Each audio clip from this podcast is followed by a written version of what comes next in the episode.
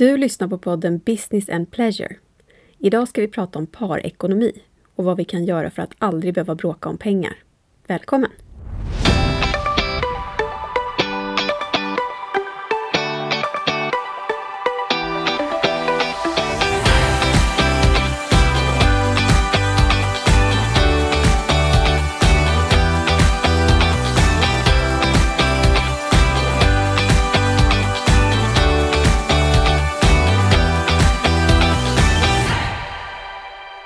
Välkommen till denna business-tisdag och veckans första avsnitt.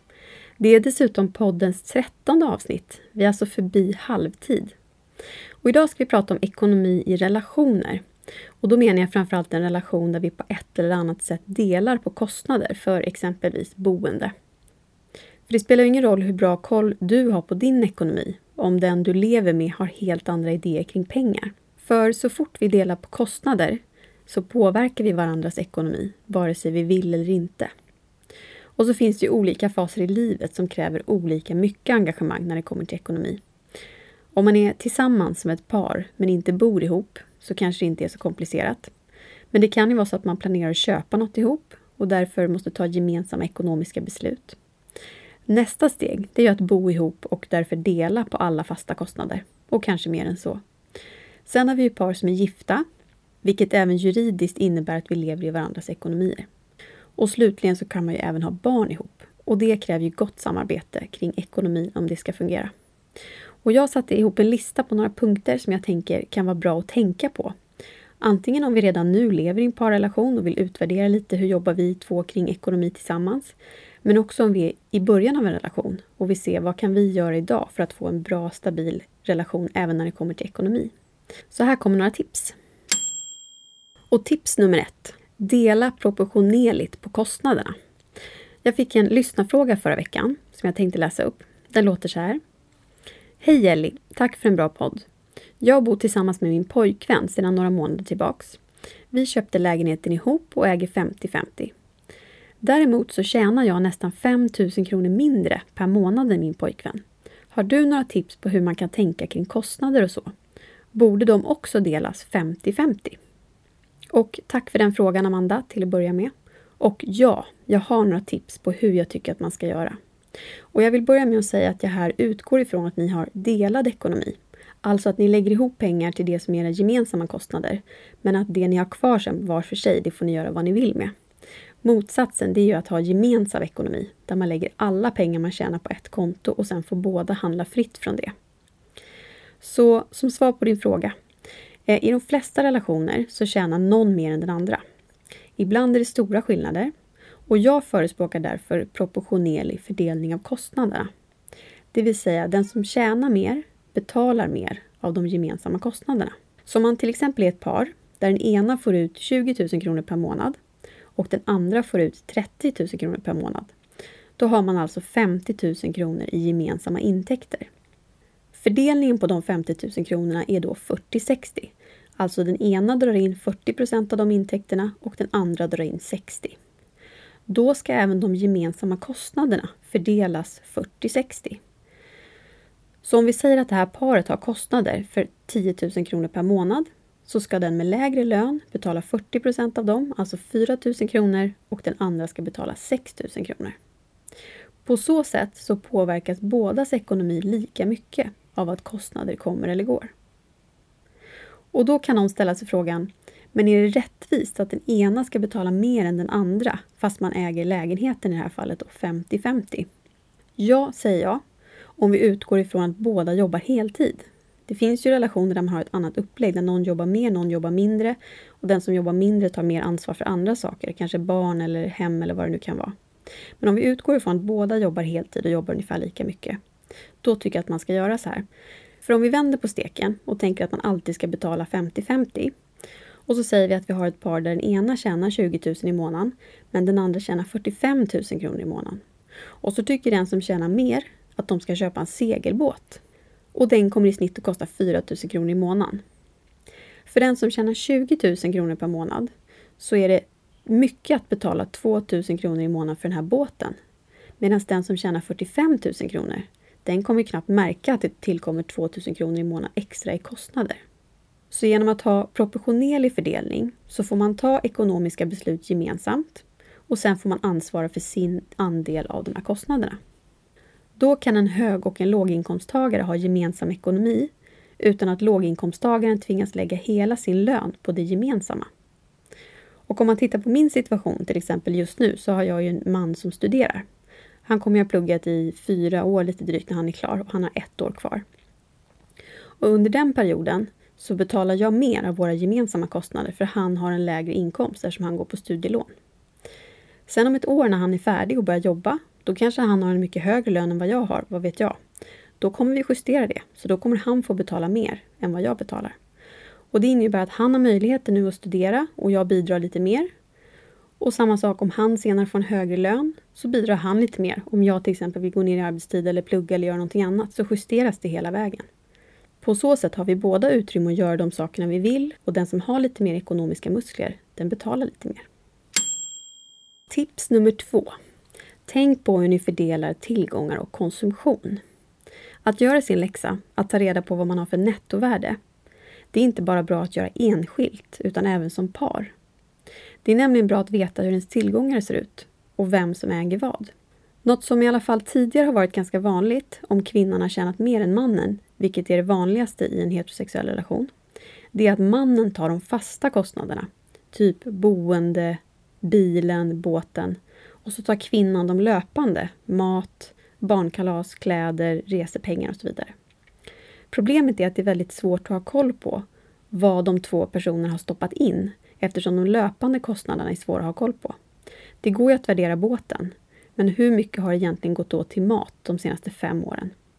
Jag skulle också säga att det blir någon form av ekonomisk segregation, där den som står för kostnader kopplat till tillgångar också tar de ekonomiska besluten kopplat till det. Av bara farten så sköter den personen förhandling av räntor, förhandling av försäkringar, har koll på elavtal och så vidare. Och på sikt kan det leda till att de gemensamma ekonomiska besluten blir allt mindre gemensamma. Därför skulle jag rekommendera att man delar på både kostnader för tillgångar och kostnader för konsumtion.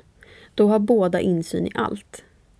Om man fördelar kostnaderna proportionerligt, som enligt tips nummer ett, så har ändå båda samma förutsättningar. Och om vi återigen tittar på min situation så har ju min man en son sedan tidigare. Han är hos oss varannan vecka. Och det betyder ju att matkostnaden varannan vecka är högre än den veckan som vi bara är två. Och vi vet ju ungefär vad kostnaden blir per vecka. Men vi betalar inte exakt in det beloppet på något konto som vi handlar ifrån. Utan vi gör så att den veckan som vi är själva, då betalar jag för maten. Och den veckan som vi är tre så betalar min man för maten.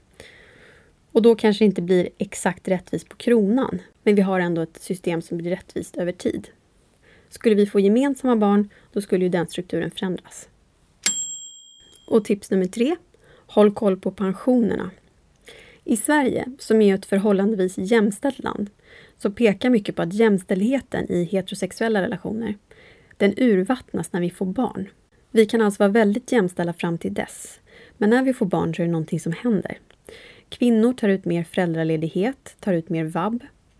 Och det här innebär också att männen får mer tid för att klättra på karriärstegen, att på så sätt höja sin lön, medan kvinnan då ofta står still och stampar på karriärstegen utan att utvecklas och därför inte höjer sin lön i någon större utsträckning. Och då ska vi komma ihåg att vi inte har jämställda löner från början. Och det här leder i sin tur till att vi får ojämna pensioner, där kvinnorna får ut mycket lägre pension än männen. Och skillnaderna är tyvärr ganska stora, större än vad många kanske tror. Och i de fall där par hinner skilja sig innan pension så slår det ännu hårdare mot kvinnor som har varit hemma. För de blir då ensamma med sin lilla pension.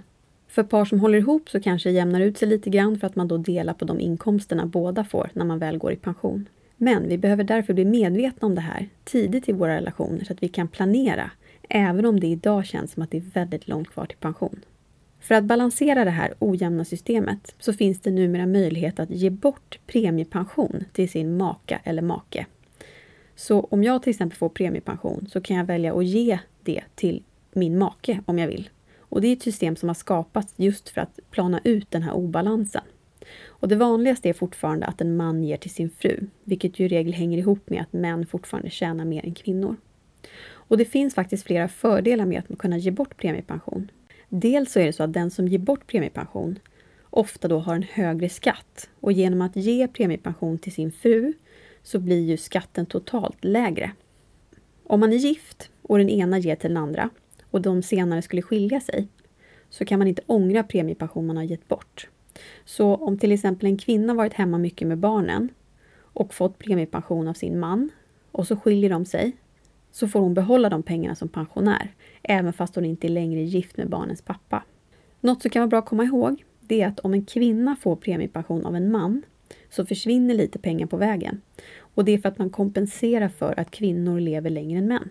Men oavsett det så tycker jag att det är värdefullt att prata om de här sakerna i tid. Hur ser våra inkomster ut? Hur ser vår fördelning hemma ut? Och hur påverkar det här våra pensioner? Behöver vi göra något för att säkra upp för oss båda? Ju tidigare vi tar den här diskussionen och ju tidigare vi tittar på siffrorna och vad de betyder, desto tidigare kan vi hitta sätt som båda trivs med och som båda känner sig trygga med på sikt. Och det här är ju bra att diskutera även om man är gift ett helt liv. Så är det bra att prata om vad händer när vi går i pension och hur påverkar vårt sätt att leva idag de pengar vi får ut om kanske 30-40 år. Ofta kommer man på de här sakerna alldeles för sent och då är det svårt att göra om och göra rätt. Tips nummer fyra.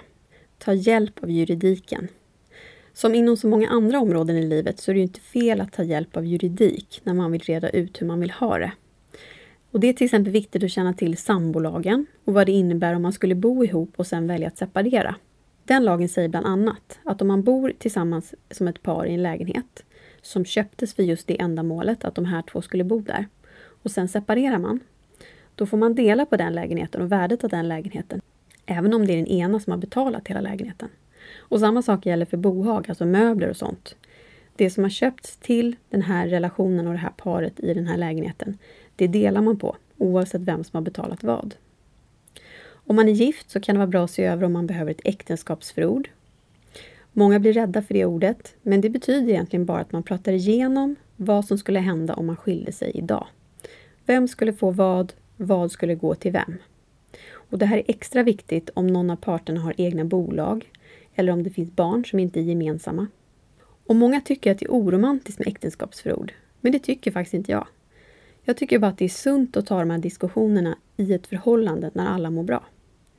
Dessutom kan båda sen känna sig trygga med att fördelningen är rättvis och att man är gift av rätt anledning. Man ska också komma ihåg att äktenskapsförord behöver uppdateras med jämna mellanrum, för livet förändras genom åren och då måste äktenskapsförordet hänga med. Så den överenskommelsen man gör precis när man gifter sig, den kanske ser helt annorlunda ut efter tio år när man har barn och kanske har köpt hus och massa andra saker. Och sen återigen, när man närmar sig pension, då kanske man måste titta på äktenskapsförordet igen. Hur ser situationen ut idag och hur behöver det justeras? Och det är också bra att veta att äktenskapsförord behöver registreras hos Skatteverket. Det behöver alltså skickas in och det kostar 275 kronor att göra det. Och om man vill ha hjälp av en bra jurist för att ta fram ett avtal, ett äktenskapsförord, så kostar det några tusen lappar.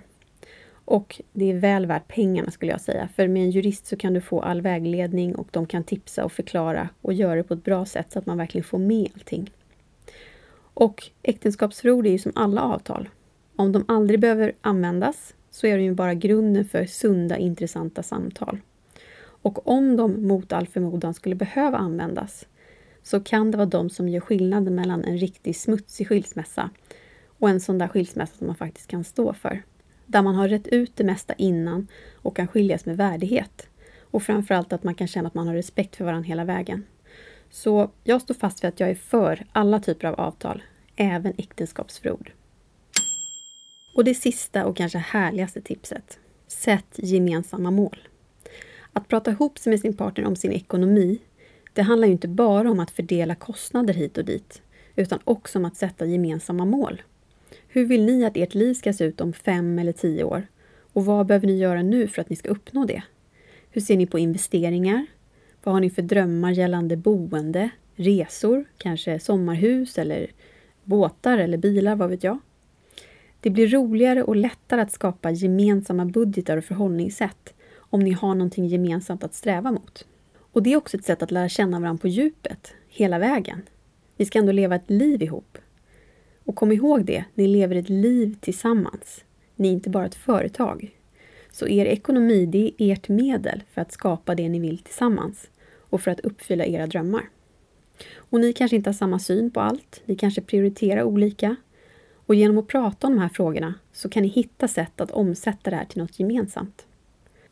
Och på samma sätt som att man i sin egen ekonomi kan välja mellan att styra sin ekonomi eller att bli styrd av sin ekonomi, så gäller ju samma sak i par. Så gör något roligt av det och sporra varann. Det är ju roligare att spara om ni sparar till ert gemensamma bröllop. Och det är roligare att åka på en resa som ni gemensamt har sparat ihop till och planerat för. Och när ni uppnår era mål och när ni kommer vidare på den här listan av drömmar som ni förhoppningsvis har, så glöm inte att fira. Fira tillsammans när ni har uppnått något av målen. För delad glädje är dubbel glädje.